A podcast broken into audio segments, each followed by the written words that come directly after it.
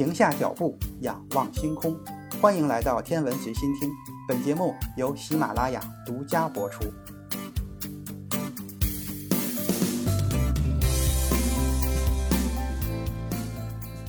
各位听友，大家好！就在今天，二零二一年的六月十七日上午的九时二十二分二十七秒，长征二号 F 运载火箭顺利的点火起飞，聂海胜。刘伯明、汤洪波三名中国航天员乘坐神舟十二号载人飞船，在执行过十四次任务、可靠性指标零点九七、安全性指标零点九九的神箭的托举下，从酒泉卫星发射中心启程。船舰在预定轨道分离，使用了国产芯片和北斗导航技术的神舟飞船，按照计划在太空飞行六点五小时之后。将采用自主快速交会对接模式，对接于天河核心舱的前向端口，与天河核心舱天舟二号货运飞船形成组合体。航天员进驻核心舱，执行天地同步作息制度，进行工作和生活。聂海胜等三人是中国空间站关键技术验证和建造阶段首批入驻的航天员，他们要开展核心舱组合体的日常管理。两次出舱活动及舱外作业、空间科学实验和技术实验，同时进行航天员自身的健康管理。航天员完成本次飞行任务之后，将乘坐神舟飞船返回舱降落在地处巴丹吉林沙漠和戈壁带的东风着陆场。神舟十二号载人飞行任务是中国空间站关键技术验证阶段的第四次飞行任务。也是空间站阶段首次载人飞行任务。这次任务将在轨验证航天员长期驻留、再生生保、空间物资补给、出舱活动、舱外操作、在轨维修等空间站建造和运营关键技术。首次检验东风着陆场的航天员搜索救援能力，开展多领域的空间应用以及试验，综合评估考核工程各项执行空间站任务的功能和性能。进一步考核各系统间的匹配性和协调性，为后续任务积累经验。空间站咱们有了，货运飞船有了，运送航天员的神舟飞船以及运载火箭也都有了。那么载人工程的核心航天员是如何进行选拔的呢？这就要从航天员系统说起。选拔和训练航天员被看作是一个国家可以独立自主实施载人航天的重要标志。过去，世界上只有美国和苏联两个国家能够独立完成航天员的训练。随着我国载人航天工程的立项，选拔航天员再次成为航天员系统的一项极为重要的任务。国外一般把太空执行任务的人称作太空人或者宇航员，我们中国叫什么？早在曙光号时期也曾引起过一些争论。当时，中国科学院学部委员、中国工程院院士钱学森就建议说。我们还是叫航天员的好，因为中国有天、海、空的领域划分，这样称呼比较规范。而且钱学森还为这个我国最新的职业下了定义：航天员就是指驾驶载人航天器和从事与太空飞行任务直接有关的各项工作的人员。这个职业既要与地面从事航天工作的人员相区别，也要和乘坐航天器进入太空的其他人员相区别。在钱学森提出的系统科学观点指导下，围绕航天员开展的工作被提炼为三个基本因素：人就是航天员，机就是载人航天器和生命保障系统，环境就是太空的失重、超重、真空等环境。这三个因素相互联系、相互作用的人机环境系统工程学术思想，为千头万绪的飞天任务建立了一个清晰的框架。可是，什么样的人可以成为航天员？航天员怎样适应太空环境？怎样操作飞船？上天之后吃什么、穿什么、用什么？每一个问题的背后，都是中国人不曾涉足的新领域。能否选拔出合格的航天员，将直接影响工程计划的进度和质量。从战斗机飞行员中选拔航天员，是世界公认的一条所谓的捷径，就是因为在所有的职业中。战斗机飞行员的工作环境和身心素质最接近于航天员的要求。美国和苏联两国的航天员一般也是从具有航空飞行经验的试飞员或者优秀的歼击机飞行员中挑选。战斗机的超音速飞行高空飞行和各种高难度的战斗特技，要求飞行员能够习惯高低气压迅速变化带来的身体不适，在承受数倍体重的载荷情况下，仍然能够对飞机上数百个复杂的仪表和控制器进行正确的操作处理。更重要的是，很多战斗机飞行员都经受过空中特勤的考验。高速喷气式战斗机的起飞和着陆速度快，操作复杂，稍微有一点点偏差就会对生命造成威胁。当发生发动机空中停车、失火等故障的时候，很多飞行员就是因为具有冷静的头脑和出色的危机处理能力，能够驾驶着故障飞机安全地返回地面，或者成功地跳伞逃生。一九九五年十月，载人航天工程指挥部就开始从空军现役飞行员中选拔预备航天员。由国防科工委和空军联合组成预备航天员选拔领导小组，从符合条件的空军飞行员中进行航天员的初选。中国航天员的选拔工作借鉴了国外的经验，但是标准却更加的苛刻。选拔航天员的基本条件包括有坚定的意志、献身精神和良好的相容性，身高在一米六到一米七二之间，体重在五十五到七十千克。年龄二十五到三十岁，必须是歼击机或者强击机的飞行员，累计飞行六百小时以上，具备大专以上学历，而且飞行成绩优秀，没有等级事故，没有烟酒瘾，最近三年体检均为甲等。按照这个标准，与其说是选拔航天员，还不如说是在寻找航天员。经过层层推荐和审核，全空军一共有一千五百零六名飞行员符合条件。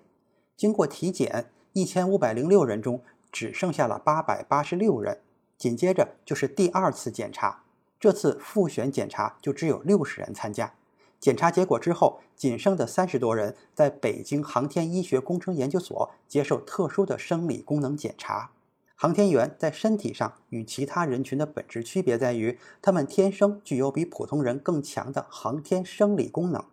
这次检查就是要发现他们是否具备这样的特殊功能。对于最终成为航天员的人来说，特殊功能检查帮助他们发掘出了就连自己此前都没发现的潜在的能力。这是一项更高难度的选拔，也是迈入预备航天员队伍的最后一道门槛儿。这些检查包括的内容有：第一，接受检查的人要在离心机上进行超重考验，考察身体承受重力的能力；第二，在压力试验舱内接受缺氧耐力检测，随着低压舱内的氧气渐渐地被抽走，相当于上升到了五千米的高空。如果谁不能适应，就将被淘汰。如果到了一万米，皮肤有蚂蚁爬过似的痒的感觉，就说明有减压症，也不能入选。第三，在旋转座椅上检验抗晕的能力。接受检查的人被蒙住双眼，在六米摆长的电动秋千上荡十五分钟，看看有没有恶心的反应。以此来检查前庭的功能。第四，在噪声和震动里忍受着不间断的侵扰，观测是否烦躁不安。第五，接受检查的人要在头低脚高的倾斜床上猛起猛躺，测量颈动脉血流量和心脏负荷能力，还要进行下体负压等各种耐力测试。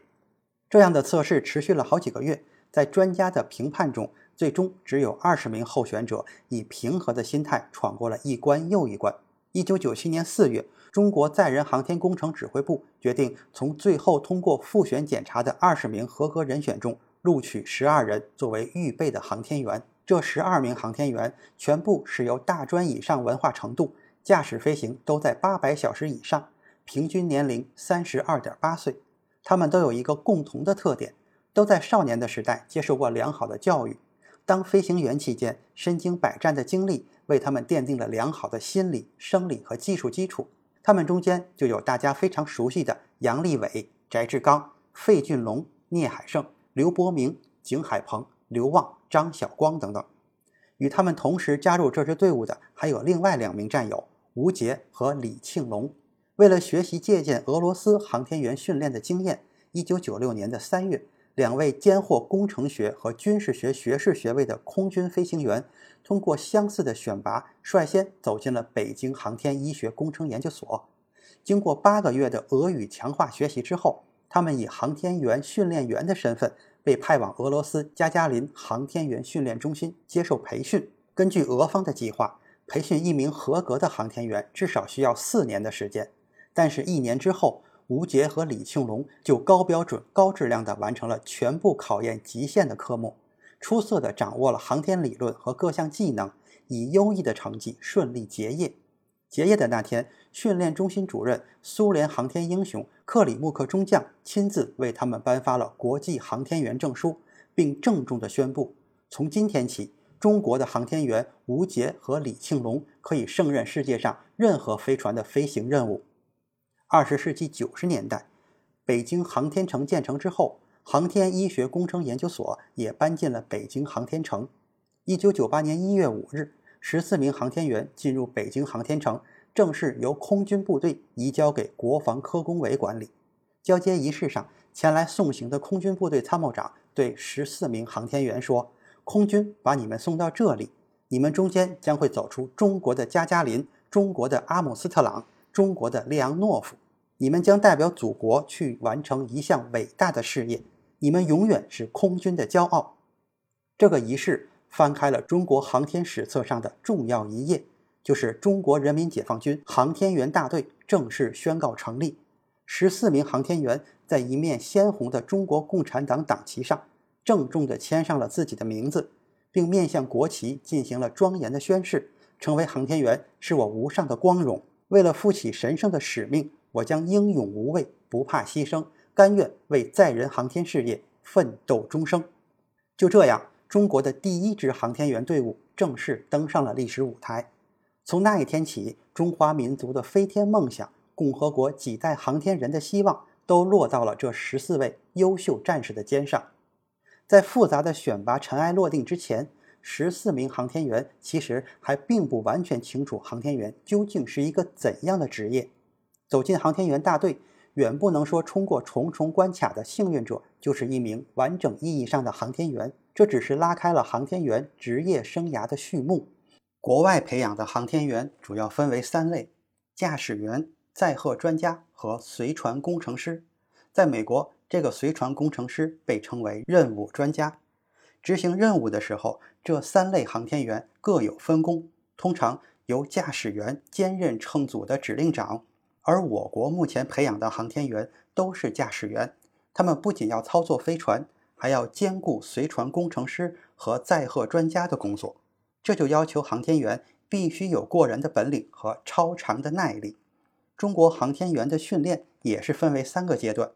第一阶段是基础理论培训，在这一阶段，航天员要学习火箭和飞船的设计原理、飞行动力学、气象学、天文学、通信、设备检测、航天医学知识等等。第二阶段是专业技能训练，航天员要熟悉飞船的结构、组成、飞船各系统的工作原理和模式，甚至要掌握重要部件和单机的情况。第三阶段就是飞行程序和任务训练。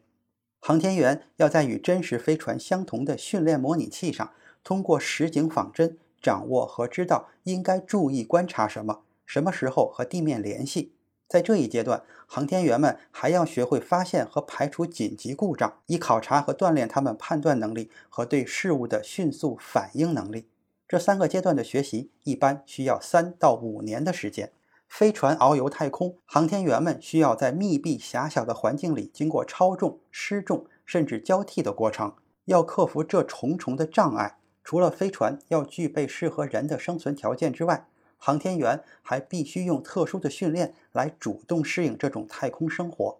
为了让航天员适应太空的特殊环境，提高他们对各种负荷的耐受性，教员们要最大限度地模拟太空舱内的各种环境。在这个非常艰苦的过程中，既有利用旋梯、滚轮、蹦床、旋转秋千等器材提高前庭功能的训练，也有为提高低压缺氧耐力的游泳、攀岩训练，还有为提高超重耐力专门进行的胸腹部和四肢肌肉的训练等等。每一项训练都称得上是魔鬼训练。在做离心机训练时，离心机像一只巨大的铁钳，紧紧地夹住旋转舱。在圆形的超重实验室里飞速的旋转，负荷从一个重力加速度就是一个 g，逐渐增加到了八个重力加速度八个 g。转瞬之间，在强大作用力的牵引下，航天员的面部肌肉就可以变形下垂，眼泪不由自主的就会流下来。做头盆方向超重训练的时候，全身的血液好像被甩到了脊柱上；做胸背方向超重训练的时候，前胸后背就像压了块几百斤重的大石头，忽然心跳加快，呼吸困难，内脏仿佛被压成了一张薄薄的纸片。当超重值加大到自身重量的八倍时，虽然持续时间只有短短的四十秒，却几乎要耗尽全部体力和精力。在今天神舟十二号发射的过程中，星舰分离时达到的最大负荷也只有五个重力加速度，五个 G 左右。这是大家公认的最痛苦的一项训练，也是有着一定的危险性。在训练的时候，每个人都是一只手握着操作设备，另一只手握着报警器。只要感到不适，就可以随时的摁下报警器上的红色按钮，训练就会立即停止。但是在长达十几年的训练之中，十四名航天员没有谁因为主观原因停止过这项训练，报警器在他们手中也从来没有被摁下过。一九九九年，中国航天员来到了俄罗斯加加林航天员训练中心进行模拟失重飞行训练。上飞机的前一天。俄罗斯的教练员对中方的领队说：“你们的人只要有一个吐了，我们就立即停飞。”训练开始之后，飞机一个小时里连续飞行了十二个抛物线，交替产生超重、失重的模拟环境。在每一个抛物线产生的二十多秒的失重时间里，航天员要不断地穿脱航天服、翻滚转圈的动作。飞行结果出乎俄罗斯飞行员的意料，中国航天员全部都坚持了下来。一年的学习过去了，航天员要进行一次严格的全面考核。如果谁不能通过，将没有资格进入下一阶段的学习。理论、体能、文化课，当所有的考试结束，航天员杨利伟取得了十四人中唯一的全优成绩，名列第一。其他十三名宇航员也都以优异的成绩通过了考核，都获得了继续学习的资格。二零零三年春节刚过，五年多的学习训练结束。航天员们即将面临着毕业考试。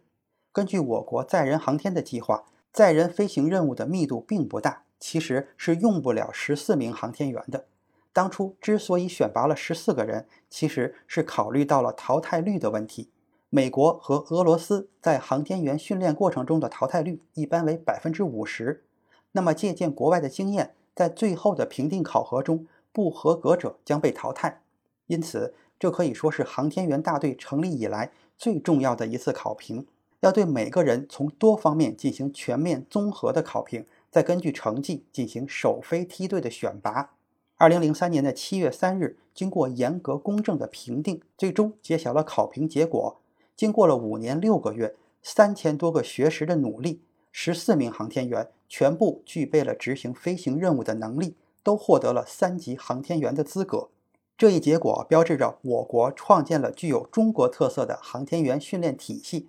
成为世界上第三个能够独立培养航天员的国家。在这之后，就是2003年10月15日9时整，杨利伟乘坐由长征二号 F 火箭运载的神舟五号飞船首次进入太空，中国首次载人航天飞行圆满成功。这是我国航天发展史上一座新的里程碑。标志着我国已经成为世界上独立自主的、完整掌握载人航天技术的国家之一。今天的天文随心听就是这些，咱们下次再见。